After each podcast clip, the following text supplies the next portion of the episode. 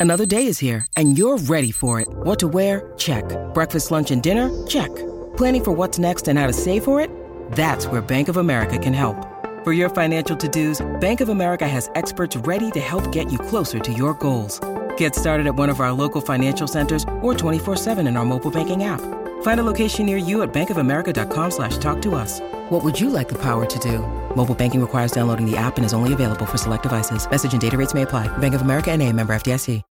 When you need mealtime inspiration, it's worth shopping Kroger, where you'll find over 30,000 mouthwatering choices that excite your inner foodie. And no matter what tasty choice you make, you'll enjoy our everyday low prices, plus extra ways to save, like digital coupons worth over $600 each week. You can also save up to $1 off per gallon at the pump with fuel points. More savings and more inspiring flavors make shopping Kroger worth it every time. Kroger, fresh for everyone. Fuel restrictions apply. S a l ม o n PODCAST มัน สด อร่อย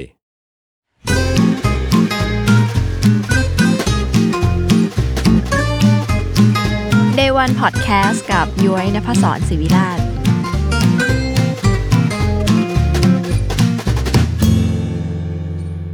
สวัสดีค่ะ ยินดีต้อนรับเข้าสู่รายการ Day One เพราะ Business ไม่ได้สร้างเสร็จภายในวันเดียวนะคะ พบกับย้อยนภศรศิวิราชคณะบรรณาธิการจากสำนักพิมพ์แซลมอน แฟนตัวยงที่รักการเล่าเรื่องธุรกิจที่ดีนะคะ มาพบกับทุกคนในรายการ Day One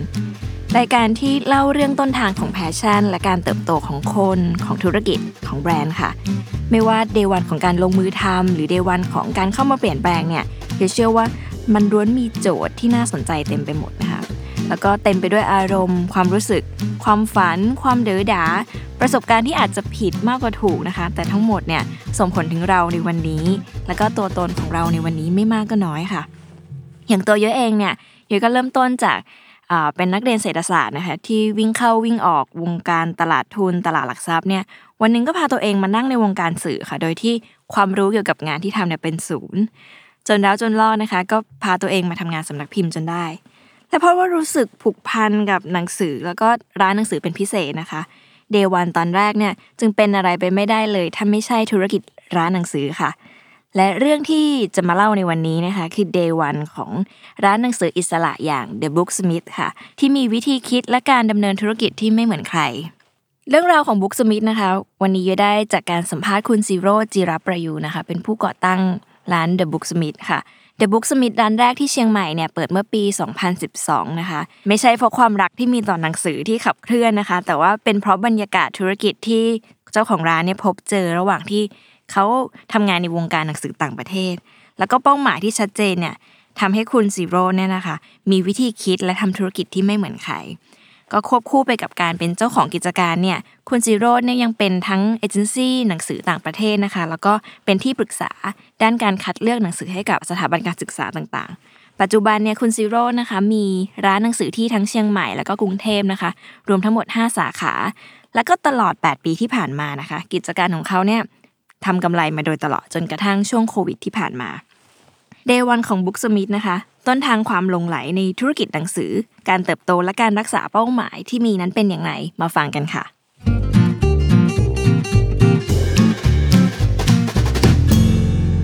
คุณสิโรเล่าให้ฟังว่ามันเริ่มจากความคุ้นเคยกับธุรกิจนี้เป็นอย่างดีค่ะ ก่อนจะเปิดร้านหนังสือของตัวเองเนี่ยคุณซิโรดเขาอยู่ในวงการธุรกิจร้านหนังสืออยู่แล้วนะคะทำงานอยู่ที่เอเชียบุ๊กอยู่หลายปีเลย เริ่มจากการเป็น Marketing Manager ของสำนักพิมพ์เอเชียบุ๊กก่อน แล้วก็ขยายไปทำ Sale and Marketing ฝั่งขายส่งนะคะ ก่อนจะไปดูขายปลีกด้วย จากนั้นก็ทำงานด้วยมาแล้วก็เลื่อนขั้นขึ้นมาเป็นอ่า Marketing Director ค่ะ แล้วก็ไปเป็นผู้ช่วยกรรมการผู้จัดการนะคะ ในฝ่าย Sale and Marketing และตำแหน่งสุดท้ายในเอเชียบุ๊กเนี่ยก็คือกรรมการผู้จัดการนะคะคุณจิโร่เล่าให้ฟังว่า ปีแรกที่ไปงานหนังสือที่แฟรงก์เฟิร์ตที่ประเทศเยอรมันเนี่ยเขาได้เห็นตลาดและเห็นเสน่ห์ของมันด้ยก็เลยสงสัยว่าเอ๊ะเสน่ห์ของมันที่ว่าคืออะไรนะคะคุณจิโร่เล่าให้ฟังว่าบรรยากาศของการที่มานั่งคุยกันเจอกันครั้งละครึ่งชั่วโมง แต่ว่าคุยงานแค่ 10 นาที งานที่ว่าก็คือพวกเรื่องส่วนลดหรือว่าเรื่องหนังสือที่จะขายนะคะ นอกนั้นเนี่ยเขาคุยกันเรื่องสารทุกข์สุขดิบ เรื่องอาหารเรื่องพักร้อนเรื่องความชอบ เพราะว่าปีหนึ่งเนี่ย เพื่อนๆในวงการเขาจะเจอกันแค่สองครั้งก็คือที่ลอนดอนกับที่แฟรงก์เฟิร์ตคุณสิรถก็เลยรู้สึกว่า ถ้าวันหนึ่งไม่ได้ทำงานอยู่ในวงการธุรกิจหนังสือแล้วเนี่ยคงจะคิดถึงบรรยากาศแบบนี้นะคะ คิดถึงเพื่อน คิดถึงบรรดาเนิร์ดที่มานั่งคุยกันเรื่องหนังสือ เพราะว่าเวลาทุกครั้งที่เขาเจอกันนะคะแม้มันจะเริ่มจากเล่มที่ 1 มันจะมีเล่ม 2 3 4 ตามมาอยู่เสมอนะคะ ซึ่งไอสิ่งนี้มันทำให้เขารู้สึกว่าได้เรียนรู้ตลอดเวลา แถมทุกคนในวงการเนี่ยก็มีความเป็นมนุษย์มากนะคะเคารพซึ่งกันและกันแล้วก็ตรงต่อเวลา จบงานแล้วก็ยังมีการอีเมลคุยหากันตลอดนะคะ เขาคิดถึงบรรยากาศแบบนี้ค่ะคำถามคือแล้วมันดีกว่าบรรยากาศแบบเดิมที่เขาเจอยังไง เขาบอกว่าบรรยากาศแบบนี้พอเจอแล้วเขารู้สึกว่าเขาชอบ มันคือความสุข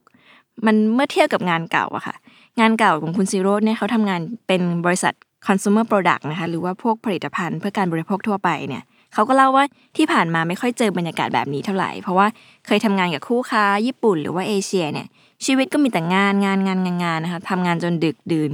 ทานข้าวทานเหล้าไปเลี้ยงอะไรกัน ก็ยังคุยกันเรื่องแต่เรื่องงานค่ะ แล้วก็อีกอย่างหนึ่งก็คือว่า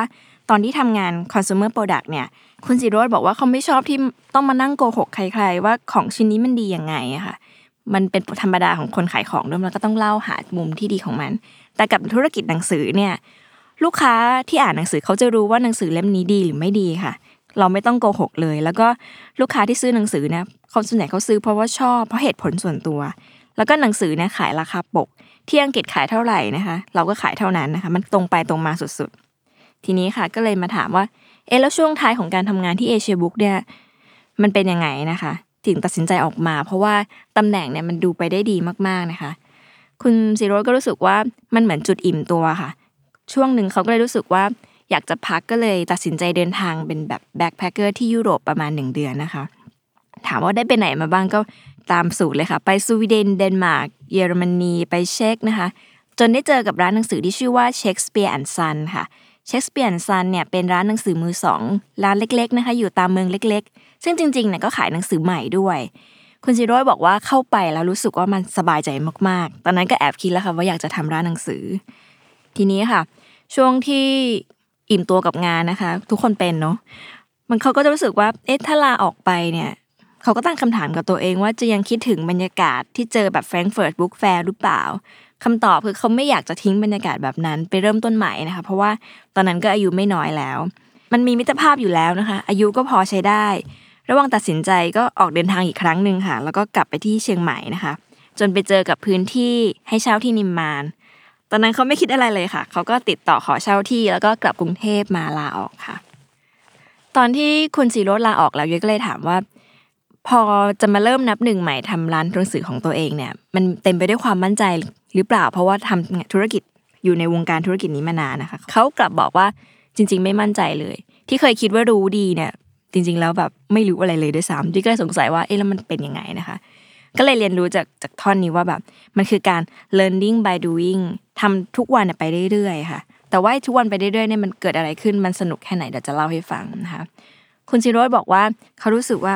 ที่เคยคิดว่าเขาชอบหนังสือ เขาอ่านหนังสือมาเยอะ หรือว่ารักหนังสือเนี่ยจริง ๆ แล้วเนี่ยเขารู้เกี่ยวกับเรื่องเนี้ยน้อยมาก อาจจะเป็นแค่ไม่ถึงหนึ่งเปอร์เซ็นของความรู้ในตลาดหนังสือที่มีทั้งหมดเลยนะคะ เพราะว่าลักษณะงานที่ทำที่ผ่านมาเนี่ยเกี่ยวข้องกับการเปิดสาขาซะเยอะ ดังนั้นถ้าเป็นเรื่องการเปิดสาขาเนี่ยพี่สิโรธมั่นใจสุดๆว่าทำขานี้ได้ดี แต่พอมาต้องทำร้านหนังสือของตัวเองอะค่ะ เขาต้องนับหนึ่งใหม่กับเรื่อง Product นะคะหรือว่าเรื่องหนังสือ แต่ว่าโชคดีที่ธรรมชาติของธุรกิจนี้เนี่ยเขามีคู่ค้ามีเพื่อน พร้อมจะสอนงานอยู่เสมอนะคะ ทุกคนเนี่ยพร้อมจะมานั่งอธิบายว่าซิโร่ถ้าอยู่จะซื้อหนังสือเล่มนี้นะอยู่ต้องเข้าใจก่อนว่ามันจะมีเล่ม 1 2 3 4 เล่มต่อมายังไง หรือว่า นักเขียนคนนี้มีงานเล่มอื่นอีกไหมนะคะ พี่ซิโร่เล่าให้ฟังว่าเวลาเขามาเมืองไทยเนี่ย บางทีก็จะใช้เวลา 2-3 ชั่วโมงกับการมานั่งอธิบายให้ความรู้ ซึ่งยุบบรรยากาศแบบนี้มันไม่ค่อยเห็นในวงการไหนนะคะแล้วก็เรื่องที่เขาเรียนรู้ต่อมาคือว่าคู่ค้าเขาจะบอกเสมอว่าเขาอยากให้ร้านหนังสือเนี่ยสั่งน้อยๆ แต่ว่าสั่งนานๆ มันเป็นยังไง เพราะปกติเวลาทำธุรกิจเนาะ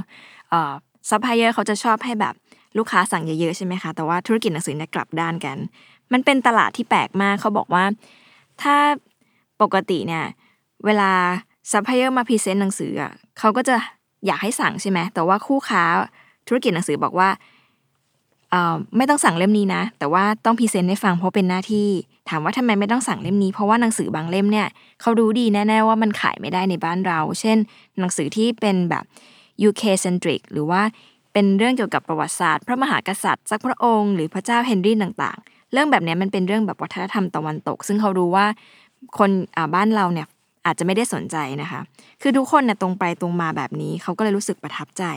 หรือว่าบางเล่มเนี่ยขายดีแน่ๆเขาก็จะแนะนำว่าขายดีให้ลองสั่งกันดูนะคะ มันคือการแบบคุยกันน่ะ เพราะว่าเขาอยากให้คุณซีโร่นะสั่งน้อยๆแต่ว่าสั่งสม่ำเสมอ เพราะว่าเขาเห็นว่าจริง ๆ ร้านหนังสือมันมีโอกาสเติบโต แล้วก็ถ้าเกิดว่าร้านหนังสืออยู่ได้สำนักพิมพ์ก็อยู่ได้ แต่ถ้าร้านหนังสือเนี่ยสั่งหนังสือมากเกินไป แต่ว่าหายไปเลยเนี่ยสำนักพิมพ์มันก็อยู่ไม่ได้ มันคือความยั่งยืนที่เกื้อหนุนกันนะคะ ดังนั้นเขาเลยบอกว่าจะสั่งหนึ่งถึงสองเล่มก็ได้นะ เพราะเขาก็ขายอะไรเงี้ยค่ะ จริงๆ มันเป็นธรรมชาติดี๋ยก็เลยถามว่าคู่ค้าที่เขาเจอคนยุโรปกับเอเชียเนี่ยมันต่างกันยังไง เขาบอกว่าคนยุโรปที่เป็นฝรั่งยุโรปอเมริกันเนี่ย ต่อให้ไม่รู้จักกันเลยนะคะ เวลาอีเมลไปซื้อหนังสือเนี่ยเขาก็จะให้ข้อมูลกรอกมาแล้วก็ประเมินรายละเอียด ประเมินส่วนลด ให้เครดิตเธอไม่มียอดขั้นต่ำสองถึงสามเล่มก็ส่ง แต่ว่าถ้าเป็นเอเชียเนี่ยบางทีเขาจะสตรีกมากๆว่า ต้องมีขั้นต่ำเท่านี้หรือว่าบางทีก็ให้ส่วนลดน้อยมากๆเลยนะคะคุณสิโรเล่าให้ฟังว่า มันมีบรรยากาศ แบบหนึ่งที่ร้านหนังสือมันให้ได้ แต่ว่าธุรกิจอื่นไม่มีนะคะ ก็คือเวลาตอนที่ย้อยถามถึงพาร์ทการทำงานในร้านหนังสือที่ชอบอะคะ่ะ คุณซิโร่ก็เล่าให้ฟังว่ามันมีสองส่วน ส่วนแรกเนี่ยมันคือการที่เขาได้เลือกหนังสือนะคะ ตอนเลือกหนังสือนะเขาได้เห็นหนังสือแบบเจ๋งๆเยอะมากไอ้นู่นก็อยากสั่งไอ้นี่ก็อยากสั่งนะคะ แต่ว่ามันเป็นไปไม่ได้ค่ะที่ต้องสั่งทั้งหมดนะคะ part นี้เขาบอกว่ามันสนุกอีก part หนึ่งที่สนุกมากๆ คือ การได้ไปยืนขายหนังสือเองอยู่ที่หน้าเคาน์เตอร์นะคะ ยิ่งเวลาที่เจอลูกค้าแล้วลูกค้าคุยด้วยเนี่ยเขาบอกเป็นอะไรที่สนุกมาก บางคนเนี่ยยืนคุยกันเป็นครึ่งชั่วโมงชั่วโมงหนึ่งบางทีก็แวะมาคุยกันเฉยๆบรรยากาศแบบนี้ค่ะมันทำให้คุณซิโร่รู้สึกว่าตัวเองอยากทำงานแบบนี้ต่อไป คุณสิโรตม์เล่าให้ฟังว่ายุคแรก ๆ ของร้าน The Book Smith อะค่ะลูกค้าเนี่ยเข้ามาที่ร้านแล้วก็แนะนำหนังสือ ซึ่งคุณสิโรตม์มักจะบอกเสมอนะคะ ว่าเขาไม่ได้รู้จักหนังสือทุกเล่มนะคะ อยากได้เล่มไหนเนี่ยให้บอก ซึ่งบางทีเนี่ยลูกค้าก็จะเป็นคนแนะนำว่าหนังสือเล่มนี้ดีนะ น่าสนใจยังไง คุณสิโรตม์ก็สั่งตาม ยกตัวอย่างเคสที่น่าสนใจมากคือซีเรียลนะคะ คุณสิโรตม์บอกว่ารู้จักซีเรียลจากการแนะนำของลูกค้า แล้วก็พอสั่งมาเนี่ยก็เลยได้เป็นเจ้าแรกที่เอาซีเรียลมาขาย เขาบอกว่าลูกค้าเนี่ยรู้จักแม้กระทั่งว่าหนังสือเล่มเนี้ยของสำนักพิมพ์เนี้ยมันต่างกันยังไง รูปสวยกว่าหรือเนื้อหาดีกว่า มันเป็นเพราะความสนใจเฉพาะทางของลูกค้าของคนอ่านนะคะ ที่เขาจะรู้ลึกรู้จริงในเรื่องนั้น ซึ่งตัวคุณสิโรตม์เองก็ยอมรับสุดหัวใจว่า เนี่ยแหละที่เราอยู่ได้เพราะว่าลูกค้าที่แบบเนิร์ดแบบนี้นะคะเพราะว่าลูกค้าเป็นคนสอนอะไรอย่างนี้นะคะ บางทีเนี่ยเห็นกราฟิกของหนังสือบางเล่มที่สั่งมาเนี่ยลูกค้าก็จะมาถามอีกว่ามีงานของคนนี้อีกไหม ซึ่งคุณสิโรตม์ก็จะจดมาศึกษาว่า เขาเป็นใครยังไงนะคะมันเป็นมันเป็นอะไรที่แบบได้เรียนรู้ตลอดเวลา ซึ่ง มันแปลว่าคนขายหนังสือไม่ได้รู้ทุกเรื่องนะคะแล้วไม่ได้แปลว่ารู้ดีกว่าคนอ่าน เพราะว่าอ่านหนังสือเยอะ ซึ่งจริงๆเนี่ยมันเป็นไปไม่ได้ที่ร้านหนังสือจะรู้เรื่องของทุกฟิลได้นะคะ เพราะว่าหนังสือใหม่ ๆ ใน US UK เนี่ยบางทีเนี่ยออกปีละสันสนเรื่องซึ่งมันเยอะมากแล้วไม่มีทางที่ที่จะรู้ทุกเรื่องได้นะคะเขาเลยบอกว่าถ้าเรารับฟังเนี่ยเราก็จะรู้ว่ามันมีอะไรที่ดีกว่า สิ่งที่เรารู้อยู่เนี่ยเยอะมากๆ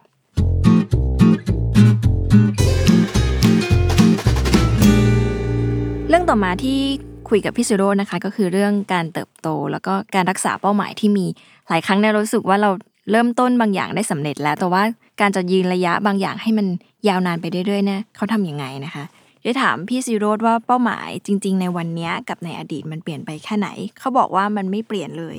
เดิมเนี่ยเขาก็รู้สึกว่าเป้าหมายในชีวิตคือการอยากดำรงชีวิต อยากได้งานที่สร้างรายได้ในการดำรงชีวิต เป้าหมายนั้นไม่เปลี่ยนค่ะ แต่ว่าสิ่งที่เปลี่ยนไปคือ เขาอยากทำในสิ่งที่เขารู้สึกสบายใจที่ได้ทำเขาเล่าว่ามันมีช่วงหนึ่งนะคะ ที่ธุรกิจจะต้องขยายตัวเนาะจากเดิมที่มีร้านห้าสาขาเนี่ยพอมันมีการส่งหนังสือไปที่ Tops ไปที่นายอินทร์อีกสิบสาขา หรือว่าที่ B2S อีก 15 สาขาเนี่ยพอทำเป็นตรงนั้นเขารู้สึกว่ามัน commercial มากเกิน จริง ๆ มันดีกับธุรกิจนะคะ แต่ว่าในความรู้สึกเขาเนี่ยรู้สึกว่าเขาได้ คอนเซนเทรตกับสิ่งที่เขาทำเนี่ยเคยหรือเคยทำเนี่ยน้อยลง เขาแทบจะไม่อยู่ร้านเลยนะคะ หรือว่าบางช่วงเนี่ยมันต้องคิดถึงการเติบโตของธุรกิจมากเกินไป จนรู้สึกว่านี่ไม่ใช่อนาคตที่เขาอยากจะกำหนดทิศทางร้านให้มันเป็นนะคะ ประจวบกับช่วงที่โควิดเข้ามาเนี่ยจาก 5 สาขาเนี่ยเขาก็ปิด ชั่วคราว4สาขา แล้วก็โอเปเรตแค่ 1 สาขา แล้วก็เพิ่มช่องทางเว็บไซต์ขึ้นมานะคะ ซึ่งที่น่าสนใจคือคุณซิโรบอกว่าช่วงโควิดที่ผ่านมาเนี่ยกับกลายเป็นว่าร้านเนี่ยอยู่รอดด้วยเพราะว่าการมีเว็บไซต์ด้วยนะคะ เรื่องที่สองค่ะคือเรื่องธุรกิจหนังสือเนี่ยจริง ๆ ธุรกิจร้านหนังสือเนี่ยทำได้ไม่ยาก คือเคยมีคนบอกว่า การทำร้านหนังสือในบ้านเมืองที่คนไม่อ่านหนังสือเนี่ยเป็นไปได้ยากนะคะ แต่คุณซีโร่เนี่ยทำได้ เขาบอกว่ามันมีคนพร้อมที่จะอ่านหรือพร้อมซื้อหนังสืออยู่เยอะ มันเป็นเรื่องของ demand supply หรืออุปสงค์อุปทานนะคะ หน้าที่ของร้านหนังสือก็คือการหาหนังสือที่ออกไปจาก loop เดิมๆวิธีที่จะขายหนังสือปกเอ่อเรื่องเดิมปกใหม่เนี่ยโดย content เนี่ยลูกค้าเขาอ่านหนังสือบางเรื่องไปแล้วนะคะ จะมีสักกี่คนที่เขาอยากจะเก็บหนังสือเรื่องเดิมที่เขาชอบมันเป็นไปไม่ได้นะคะ ดังนั้นร้านจำเป็นจะต้องหาอะไรใหม่ๆเนี่ยเข้ามาขาย ที่น่าสนใจคือ The Booksmith เนี่ยเขาขายหนังสือต่างประเทศ หรือหนังสือภาษาอังกฤษเป็นส่วนใหญ่ แล้วก็หนังสือภาษาอังกฤษจริงๆเนี่ยไม่ถูกเลยนะคะ เล่ม 800ถึง1,000 แพงกว่าหนังสือภาษาไทยมาก แต่ว่ากิจการอะไปได้สวย เพราะว่าลูกค้าเนี่ยโอเค ลูกค้าพร้อมจะซื้อ หลายครั้งเนี่ยเป็นการซื้อแบบ pre-sale หรือว่า pre-order ล่วงหน้า 2-3 เดือนเนี่ยลูกค้าก็พร้อมรอนะคะ ที่มันเป็นอย่างเงี้ยเพราะว่าลูกค้าคิดว่าเนี่ยคือหนังสือที่ใช่ สังเกตว่าอะไรถ้าเข้ามาที่ร้านแล้วใช่เนี่ยมันคือใช่เลย แต่ถ้าเกิดว่าแล้วมันจะขายได้เร็วมาก แต่ถ้าไม่ใช่ก็คือไม่ใช่ เขาบอกว่าช่วงแรกที่ The Booksmith เปิดร้านเนี่ยยอดถล่มทลายเนี่ยมันมาจากคินโฟกหรือคนจำคินโฟกได้ใช่ไหมคะในสมัยนั้นเนี่ย The Booksmith ขาย Kinfolk 200ถึง300 เล่มเลยนะคะ ขนาดว่า Nathan Williams ที่เป็นบอกอที่ที่ต่างประเทศเนี่ยเขามางาน Design Week ที่เชียงใหม่อะ ยังต้องแวะมาที่ร้าน The Booksmith ก่อนอื่นเลย เพราะว่าเขาบอกว่าในเอเชียตอนนั้นเนี่ยที่เนี่ยสั่งเยอะที่สุดในเอเชียค่ะเป็นถึงขั้นว่าคุณ Nathan จะต้องมาแจกลายเซ็นถ่ายรูปที่ร้านด้วย เรื่องต่อมายุ้ยถามถึงการต่อสู้เพื่อร้านสาขาในสนามบินนะคะ เมื่อย้อนไปถามถึงความทุ่มเทครั้งยิ่งใหญ่ ตอนสมัยที่ทำร้านเนี่ย คุณสิโรตม์ก็เล่าเรื่องการทำร้านที่สนามบินนะคะ ซึ่ง มันเป็นความตั้งใจที่เขาเดินเรื่องมาเป็นปีๆแล้วร้านเล็กๆ ที่สนามบินเนี่ยก็เป็นร้านที่มี performance มียอดการสั่งซื้อเนี่ยดีด้วย ซึ่งส่วนหนึ่งที่เขารู้สึกว่ามันมันคุ้มค่าต่อการทุ่มเท เพราะว่าเพราะยอดขายที่ดีเนี่ยมันทำให้แต่ละปีเนี่ยร้านยังไปได้ต่อนะกิจการยังไปได้ แล้วก็ไปไกลกว่าที่เขาเคยคิดไว้นะคะ ตอนตั้งร้านใหม่ ๆ ยังคิดว่าเอ๊ะสามปีจะไปรอดหรือเปล่านะคะ แต่ว่า พอตอนนี้ The Booksmith ก้าวเข้าสู่ปีที่ 10เนี่ยเขารู้สึกว่ามันคือรางวัลนะคะ แล้วก็พี่สิโรตม์เล่าให้ฟังว่าที่รู้สึกว่าการเปิดร้านสาขาที่สนามบินมันยาก เพราะว่าร้านจริง ๆ ที่ถ้าใครเคยไป The Booksmith นะคะจะเห็นว่าร้านเล็กมากๆนะคะ แล้วก็ไม่ได้มีหนังสือทุกอย่างอยู่ในร้านนะคะ นิมมานเนี่ยมันเป็นเปิดมาด้วยหนังสือประเภท Art and Design เนาะไม่ค่อยมี fiction ในนั้น แล้วก็ไม่ค่อยมีหนังสือหมวดท่องเที่ยวด้วย เพราะว่าจริง ๆ อาจจะไม่ได้เหมาะกับการลง ที่นิมมานนะคะ แต่ว่าพวก fiction เนี่ยจะเหมาะกับที่สนามบิน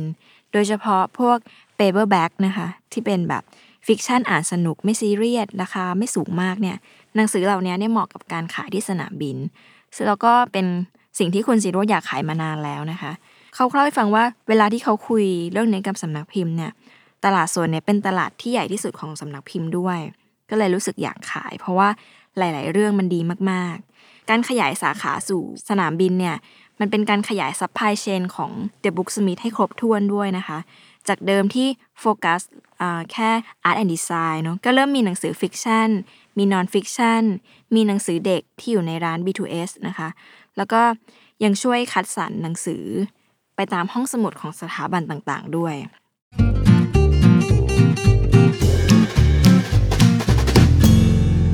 The Booksmith เนี่ยเป็นร้านที่ตั้งใจทำร้านแบบไม่มีโกดังค่ะ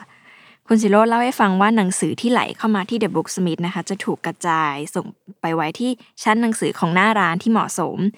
อันไหนเป็นเล่มดีไซน์ก็ไปอยู่ที่นิมมาน อันไหนเป็นเล่ม magazine นะคะก็อาจจะไปอยู่ที่เกษรหรือบางเล่มเนี่ยจะถูกไปอยู่ที่ห้องสมุดของโรงเรียนหรือสถาบันนะคะ จะไม่มีการเก็บอยู่ในโกดังเลยนะคะ ซึ่งเป็นความตั้งใจของคุณสิโรตม์ตั้งแต่วันแรกที่เปิดร้านด้วยว่าจะไม่สร้างระบบ warehouse คำถามคือทำไมนะคะ เพราะว่าธุรกิจอื่นๆนะจำเป็นต้องพึ่งโกดังสินค้าค่อนข้างเยอะนะคะ เขาบอกว่าโดยธรรมชาติของการมีโกดังเนี่ย เมื่อมีโกดัง แปลว่ามันต้องมีอะไรสักอย่างไปเก็บตรงนั้นนะคะ และเมื่อเราเก็บเราก็จะเก็บมากขึ้นมากขึ้น แล้วเมื่อเก็บมากขึ้นวันหนึ่งไม่พอก็ต้องขยายนะคะ เขารู้สึกว่าแทนที่จะทำอย่างนั้นเนี่ย on shelf คือไปอยู่บนหน้าชั้นเลยดีกว่า ทุกอย่างเนี่ยหนังสือทุกเล่มของบุ๊กสมิธที่สั่งมาเนี่ยจึงอยู่วางที่หน้าชั้นหนังสือหมด ซึ่งมันเป็นการสร้างโอกาสในการขาย ให้ลูกค้าเนี่ยเข้ามาเห็นนะคะ สุดท้ายก็คือมันเป็นการใช้หน้าร้านเป็น warehouse ทำให้สามารถควบคุมสต็อกได้ไม่ให้ใหญ่เกินไปกว่าหน้าร้านนะคะ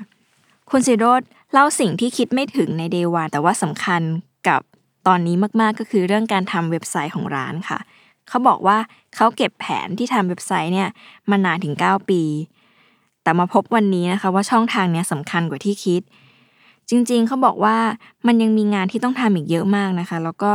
เริ่มทำเว็บไซต์เนี่ยช้าถึงช้ามาก แต่พอเริ่มแล้วก็ต้องให้ความสำคัญกับมันนะคะ ยิ่งช่วงโควิดเนี้ยที่ทำให้ร้านมีโอกาสกลับมาทำระบบ P-order เหมือนเมื่อก่อนนะคะ ซึ่งการทำ P-order เนี่ยมันก็เหมือนลูกค้ามาช่วยให้สถานการณ์การเงินของร้านเนี่ยอยู่รอด มื่อมีลูกค้าเข้ามาเขาพร้อมที่จะรอนะคะ ก็ทำให้การสั่งแต่ละครั้งเนี่ยได้จำนวน เยอะขึ้นกว่าเดิม จากเดิมเนี่ยร้านจะต้องสั่งหนังสือ 5-10 เล่ม ก็กลายเป็น 30-40 เล่มได้นะคะ คุณสิโรตม์เล่าให้ฟังว่าสมัยก่อนเนี่ยเคยสั่ง Apartamento ครั้งละ 20 เล่ม เต็มที่เลย20 เล่ม เพราะว่าไม่รู้ demand ของตลาด Apartamento คือหนังสือเอเป็นนิตยสารอิสระ ของสเปนที่พูดเรื่องการใช้ชีวิตอยู่ที่บ้านนะคะ ซึ่งเป็นหนังสือที่ป๊อปและดีมากๆ สมัยก่อนเนี่ยเขาสั่งเต็มที่ 20 เล่ม เพราะว่าไม่รู้ว่าดีมานของตลาดเป็นยังไงนะคะ แต่ว่าทุกครั้งก็จะมีคนมาถามตลอดเวลาว่า ฝากสั่งหนังสือเล่มนี้ได้ไหมหรือมีขายหรือเปล่า ซึ่งเป็นหนังสือที่หมดตลอด หมดตลอดในที่นี้ไม่ได้หมดแค่ในร้านนะคะ ที่สำนักพิมพ์ที่บาร์เซโลนาเองก็หมดด้วยนะคะ แล้วก็ ครั้งหนึ่งค่ะ คุณสิโรตม์บอกว่าเคยเปิด pre-order Apartamento นะคะ ได้ยอดสั่งถึง 120 เล่มเยอะคิดว่าเผลอๆนี่น่าจะเยอะที่สุดในเอเชียเหมือนตอนที่ Kinfolk เป็นนะคะ แล้วยังจะบอกว่าคนไทยไม่อ่านหนังสือได้ยังไงนะคะ ช่วงโควิดเนี่ยที่น่าสนใจก็คือว่าคุณสิโรตม์เล่าว่ามันมีร้านหนังสือเล็กๆ หลาย ๆ ร้านเนี่ยติดต่อเข้ามาขอสั่งซื้อหนังสือภาษาอังกฤษจากที่ The Booksmith ไปขายนะคะ คือทุกคนน่ะเขามองเขาบอกว่าทุกคนน่ะมองว่า การขายหนังสือภาษาอังกฤษณเวลานี้อาจจะเป็นทางออก เพราะว่าหนังสือภาษาไทยเนี่ยขายยากขึ้น แล้วก็มันมีการแข่งขันเรื่องการตัดราคากันมากขึ้นนะคะ ตอนแรกนะคะก็เริ่มมีร้านหนังสือเพียง 2-3 เจ้า แต่ว่าปัจจุบันเนี่ยก็เริ่มมีการสั่งเพิ่มขึ้น แล้วก็สั่งเป็นประจำทุกเดือนด้วยนะคะ คุณซิโร่เลยเห็นว่านี่อาจจะเป็นทางออกของร้านหนังสือเล็กๆ หลายๆร้านเหมือนๆกันนะคะ ที่เริ่มมีการสั่งหนังสือภาษาอังกฤษเข้ามาขาย ซึ่งทาง Booksmith เขาก็พร้อมที่จะ support ให้ส่วนลดเต็มที่นะคะ หลังจากที่เริ่มเอาเว็บไซต์มาใช้ในงานที่ร้านนะคะเขาก็พบว่าในอนาคตเนี่ยถ้าสถานการณ์คลี่คลายเนี่ยร้านอาจจะกลับมาดู detail รายละเอียดต่าง ๆ ที่อาจจะพัฒนาในเว็บไซต์ได้ เช่น อาจจะเพิ่มประเภทสินค้าบนเว็บไซต์ อย่างการขาย audio book ภาษาอังกฤษนะคะ ซึ่งเขาบอกว่าจริง ๆอะทำได้ไม่ยาก เพียงแต่ว่าตอนนี้ร้านเองก็ยังไม่พร้อมที่จะลงทุนอะไรใหม่ ๆนะคะ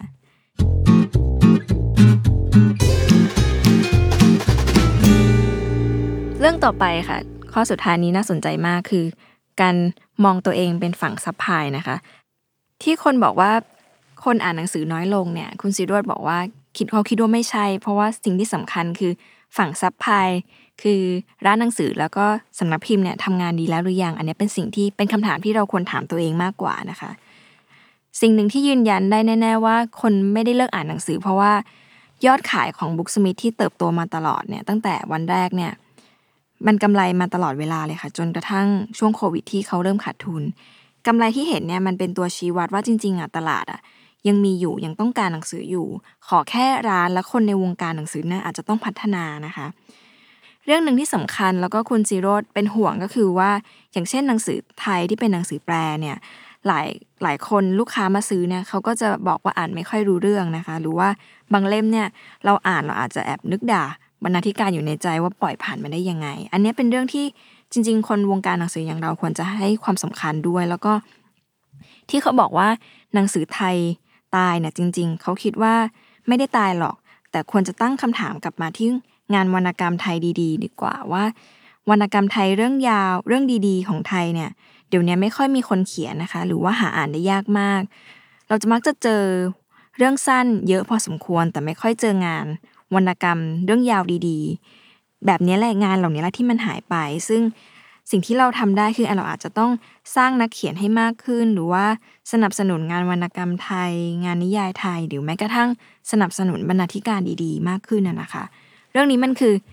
หลายครั้งเวลาเราพูดถึงตลาดชอบพูดถึง demand อะแต่จริง ๆ แล้วว่าสิ่งที่มันเกิดขึ้นในวงการหนังสือมันคือฝั่ง supply อย่างพวกเราที่ต้องพัฒนาต่อไปนะคะ อันนี้คือมุมหนึ่งที่คุณ สิโรตม์ทิ้งท้ายไว้อย่างน่าสนใจค่ะ และนี่คือ Day 1 ของ The Booksmith ค่ะ ต้นทางความหลงไหลในธุรกิจหนังสือ เรื่องการเติบโตแล้วก็การรักษาเป้าหมายที่มี แล้วกลับมาพบกับ Day 1 Podcast ได้ใหม่ ในวันพุธหน้าสำหรับวันนี้ สวัสดีค่ะ